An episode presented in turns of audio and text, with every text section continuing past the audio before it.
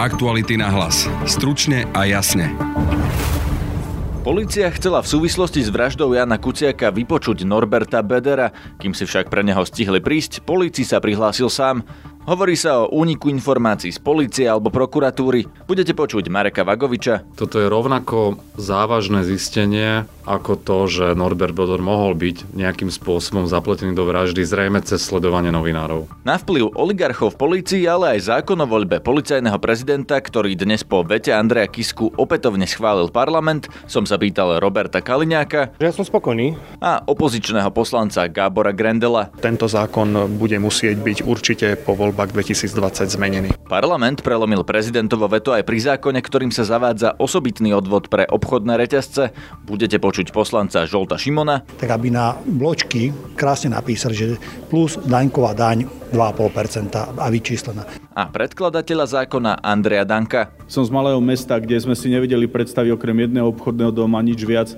Dnes tam sú 5 obchodných domov na každom fotbalovom ihrisku. Počúvate podcast Aktuality na hlas. Moje meno je Peter Hanák. V súvislosti s vraždou Jana Kuciaka podozrievajú aj syna majiteľa bezpečnostnej služby Bonul, Norberta Bedera. Toho chcela policia zadržať a vypočuť, no podľa informácií denníka N ešte pred zásahom prišiel na policiu sám. Čo to znamená a ako to máme chápať, sa pýtam šéfa investigatívneho oddelenia Aktualit Mareka Vagoviča, ktorý je teraz so mnou v štúdiu. Dobrý deň. No tak znamená to predovšetkým to, že Bodorovci majú naďalej veľký vplyv. Toto je rovnako závažné zistenie, ako to, že Norbert Bodor mohol byť nejakým spôsobom zapletený do vraždy zrejme cez sledovanie novinárov. Takže podľa teba to vyniesol niekto z policie Bederovcom skôr, ako sa stihla spraviť razia? Je to evidentné, keďže mal tú informáciu o jeho zadržaní v nejakom predstihu a potom sa sám prihlásil, tak musí tam mať nejaký kontakt človeka, ktorý mu posúva pravidelne informácie. Toto, čo sa teraz deje, znamená to, že Norbert Beder je ďalší z podozrivých vo vražde Jana Kuciaka, že okrem tých štyroch, ktorých máme vo väzbe a Kočnera, o ktorom sa hovorí, tu máme niekoho nového? Tak je evidentné, že Bodorovci mali kontakt s Kočnerom, napokon e, investigatívny tím medzinárodný niekoľko týždňov po vražde zverejnil informáciu, že auto Mariana Kočnera parkovalo v Nitre pred hotelom Zlatý kľúčik, ktorý ovládajú Bodorovci a tie ich väzby sú naozaj úzke. Väzby na koho? Čo vlastne vie investigatívny tým aktualit e, o Bederovcoch? Tak vieme o nich predovšetkým to, že ich bezpečnostná služba Bonul e, za vlád Roberta Fica je veľmi úspešná v rôznych tendroch, stráži rôzne štátne budovy. Vieme o nich aj to, že predstavitelia Smeru sa viackrát zabávali v hoteli e, Zlatých kľúčik na rôznych typoch oslav. Vieme o nich aj to, že fungujú v podstate ako nejaká paralelná tajná služba, že majú dobré technické možnosti, ktoré im dávajú priestor, aby mohli zbierať aj kompromateriály na vplyvných ľudí a v prípade potreby ich aj využiť na vyvolanie nejakého tlaku, ak majú nejaké problémy. Ak fungujú ako paralelná tajná služba, tak predsa nemohli mať tú informáciu, že sa chystá zadržanie Norberta Bedera z nejakého svojho iného zdroja ako únikom z policie? Vylúčené to samozrejme nie je, ale skôr si myslím, že táto linka išla z toho vyšetrovacieho týmu a hovorím to aj preto, lebo aj mne prišli niekedy na jar po vražde e, informácie z anonimného zdroja, ktorý vyzeral byť ako človek priamo z vyšetrovacieho týmu vraždy Jana Kuciaka, kde opisoval väzby niektorých členov tohto týmu na Bederovcov a aj na albánsku mafiu. Čiže mňa táto informácia až tak neprekvapila, že unikli tie informácie a myslím si, že policajný prezident by naozaj mal urobiť rázne kroky. Policajný prezident Lučanský už nejaké kroky urobil. Najprv skončil Robert Kramer, teraz skončí aj šéf NAKA, pán Peter Hraško. Nestačí to, alebo čo ešte treba urobiť? Pokiaľ viem, tak Pán e, Krajmer je stále ešte v polícii, pán Gašpar je poradcom ministerky vnútra, čiže úplne odstavení neboli, ale je evidentné, že to nestačí. Že ten vplyv Bederovcov v polícii je oveľa širší a nie sú to len títo najvyššie postavení kolaboranti, ak to môžem takto nazvať, a že oni si vedia aj na tých nižších úrovniach v Nitre a v okolí zabezpečiť e, beztrestnosť a nejakú nedotknutelnosť. Ako vnímaš súčasného policajného prezidenta Milana Lučanského? No, vnímam ho predovšetkým, predovšetkým ako šikovného marketéra, ktorý veľa rozpráva o tom, čo policia robí a čo bude robiť ale mám pocit, že sú to zatiaľ iba reči, vypúšťa rôzne balóniky aj vo vzťahu k vyšetrovaniu vraždy. Ja si ale počkam na výsledok, lebo jedna vec je niekoho podozrievať, eventuálne aj obviniť, aj z vraždy, objednávky alebo z nejakej spolupráce na tomto trestnom čine. Druhá vec je dotiahnuť to dokonca. K súdnemu procesu je naozaj ešte veľmi ďaleko. Tá cesta môže byť dlhá, trnistá, komplikovaná ako som už spomínal, môžu tam zohrať úlohu aj nejaké kompromateriály, ktoré sa budú snažiť podozrivé osoby vypúšťať na, na vplyvných politikov, policajtov, prokurátorov, možno aj sudcov.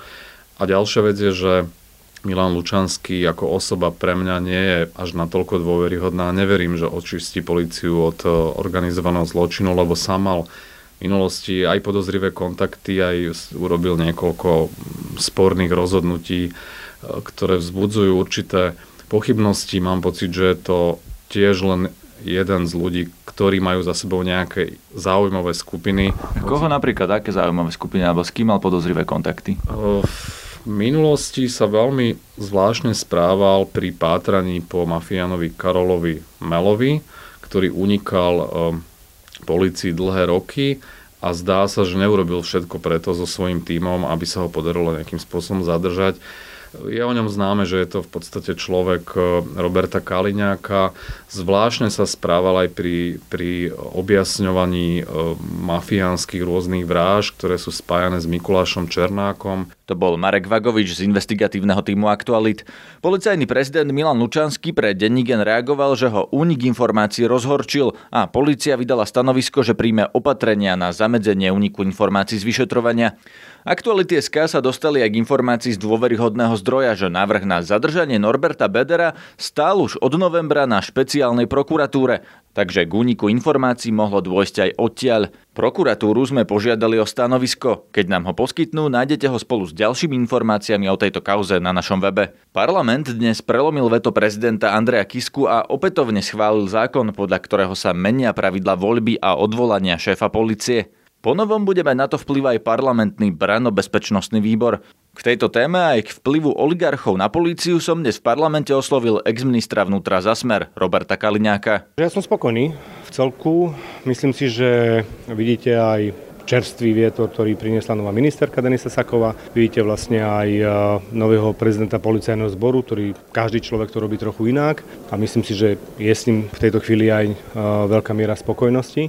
A keby som e, hovoril napríklad práve za Milana Lučanského, tak on slúžil v policajnom zbore za 13 ministrov. Není ho možné považovať za nejakú politickú nomináciu. Navyše, jeho najsilnejšie roky aj čo do výsledkov, aj čo do ústupu funkcionárskeho bolo začia z prvej, druhej eh, vlády Mikuláša Zurindu, potom za nás samozrejme. Keď opozícia hovorí o politizácii, tak má predovšetkým na mysli, že by rada obsadila policiu sama.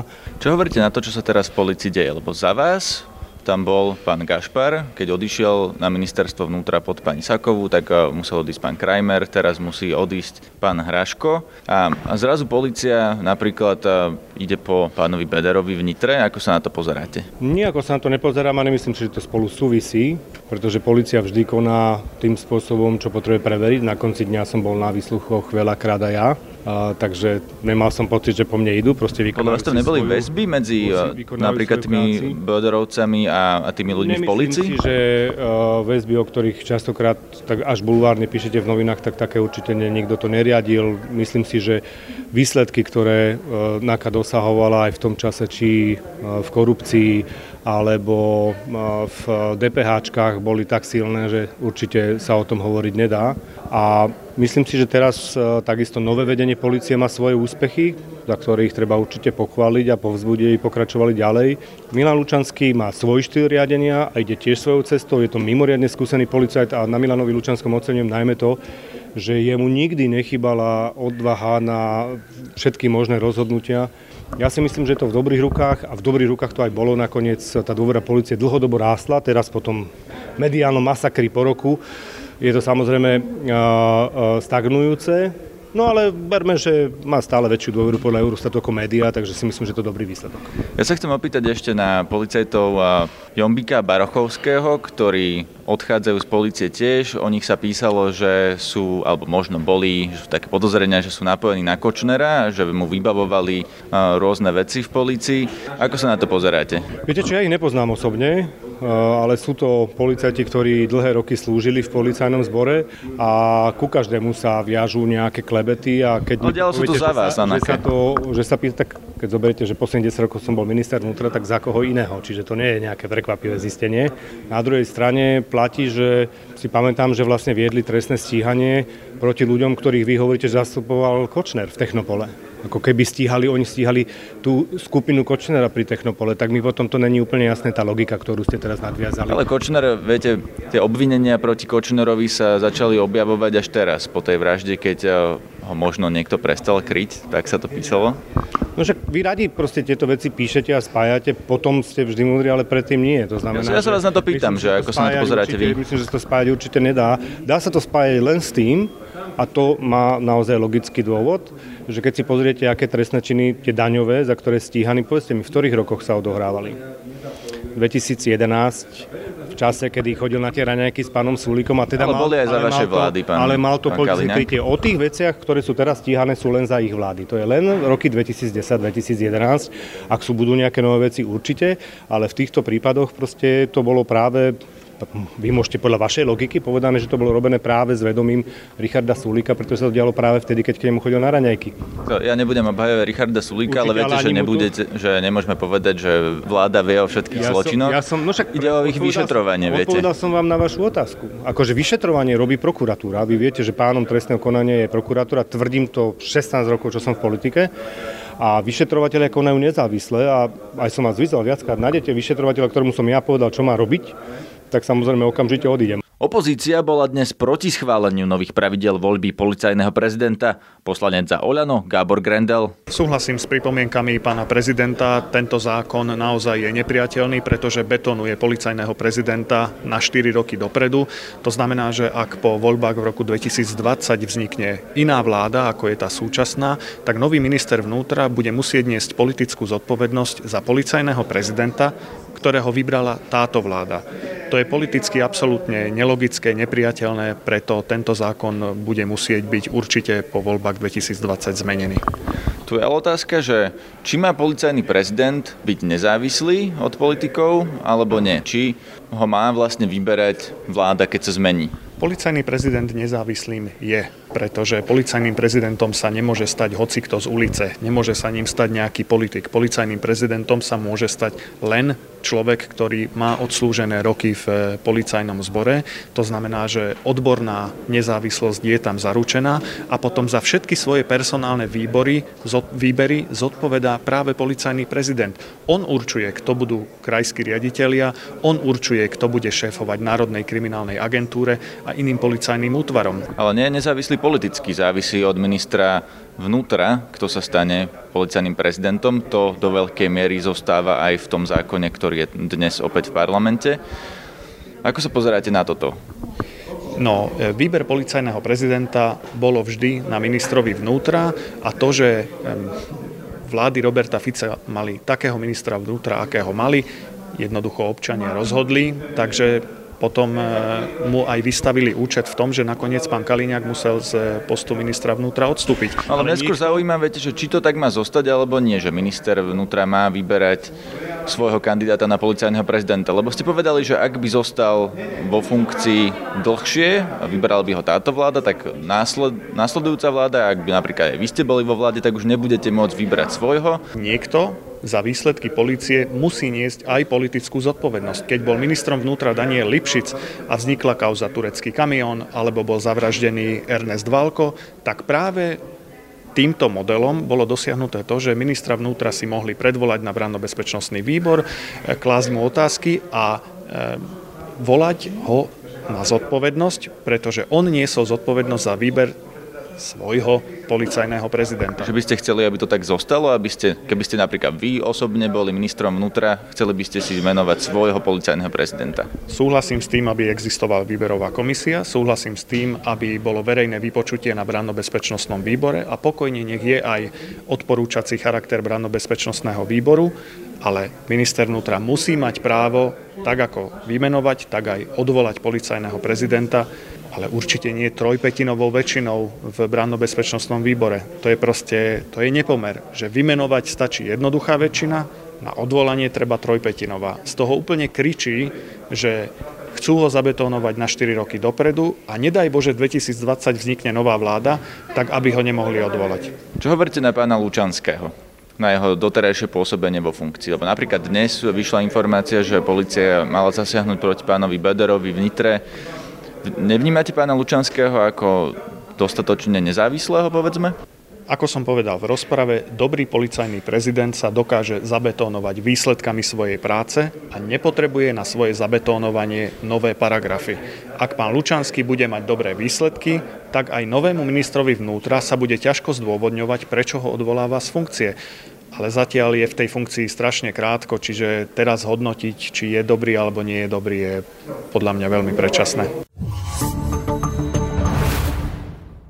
Parlament dnes opäť schválil aj ďalší zákon, ktorý vrátil prezident Kiska, konkrétne o osobitnom odvode pre obchodné reťazce. O tom, že to môže zdvihnúť ceny potravín, sme hovorili v podcaste minulý piatok. Autorom zákona je SNS, dnes ho v parlamentnom pléne obhajoval Andrej Danko. Všetky malé predajne po sídliskách a všetci súkromníci krachujú len preto, že v každej dedine, na každom fotbalovom ihrisku dnes vyrastajú supermarkety, som z malého mesta, kde sme si nevedeli predstaviť okrem jedného obchodného doma nič viac.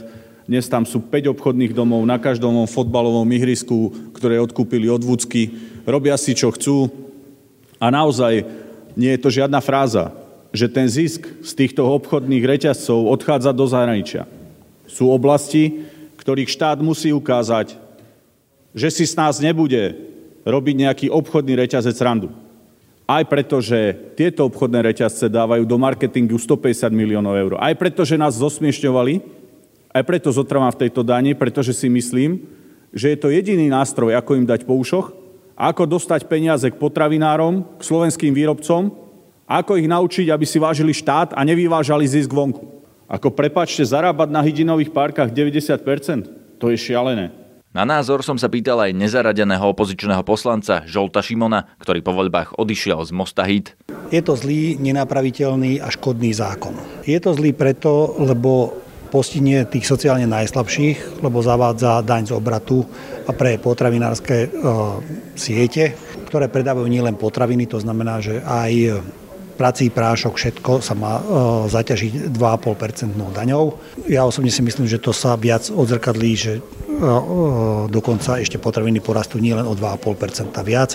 A je v rozpore aj s, podľa mňa aj s ústavou, aj s právom Európskej únie.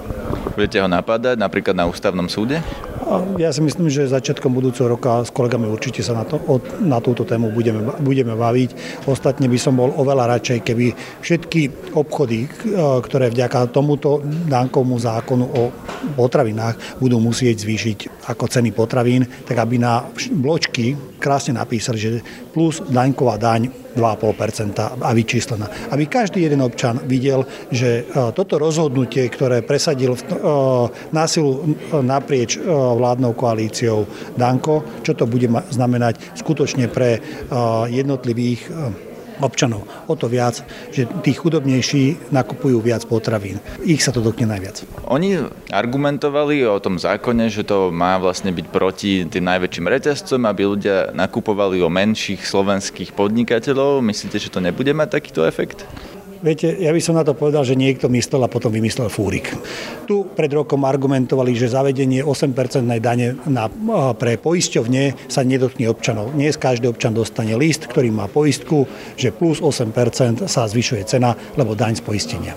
Takže ľudia nezačnú nakupovať u menších podnikateľov, keď v tých väčších obchodoch budú potraviny drahšie? Tie ceny sa na tom trhu vyrovnajú a v podstate tá deklarácia, že sa to nedotkne chudobných regiónov, to je len očný klám pretože to sa dotkne aj ich. Ak sa tie ceny vyrovnajú, to znamená, že tie ceny budú vyššie aj u tých menších? Samozrejme. Prečo? Prečo by nemali si ponechať nižšiu cenu? Lebo v každom okrese tie malé siete majú viac ako 10, 10 zamestnancov a ich sa to dotýka. A viac menej to ide cez veľký obchod, nakupujú v metre. metre me, a veľkých sa to dotýka, to znamená, že tá cena sa postupne premietne úplne až tým najmenším. To, to je cestné myslieť si, že u niekoho cena stúpne, u niekoho cena, cena klesne. Toto nefunguje. To je z dnešného podcastu všetko. Počúvajte nás opäť zajtra. Nájdete nás na facebookovej stránke podcasty Aktuality.sk, cez iTunes, Google Podcasts, Podbean, Soundcloud alebo Spotify. Na dnešnom podcaste sa podielali Jan Petrovič a Marek Vagovič. Zdraví vás Peter Hanák. Aktuality na hlas. Stručne a jasne.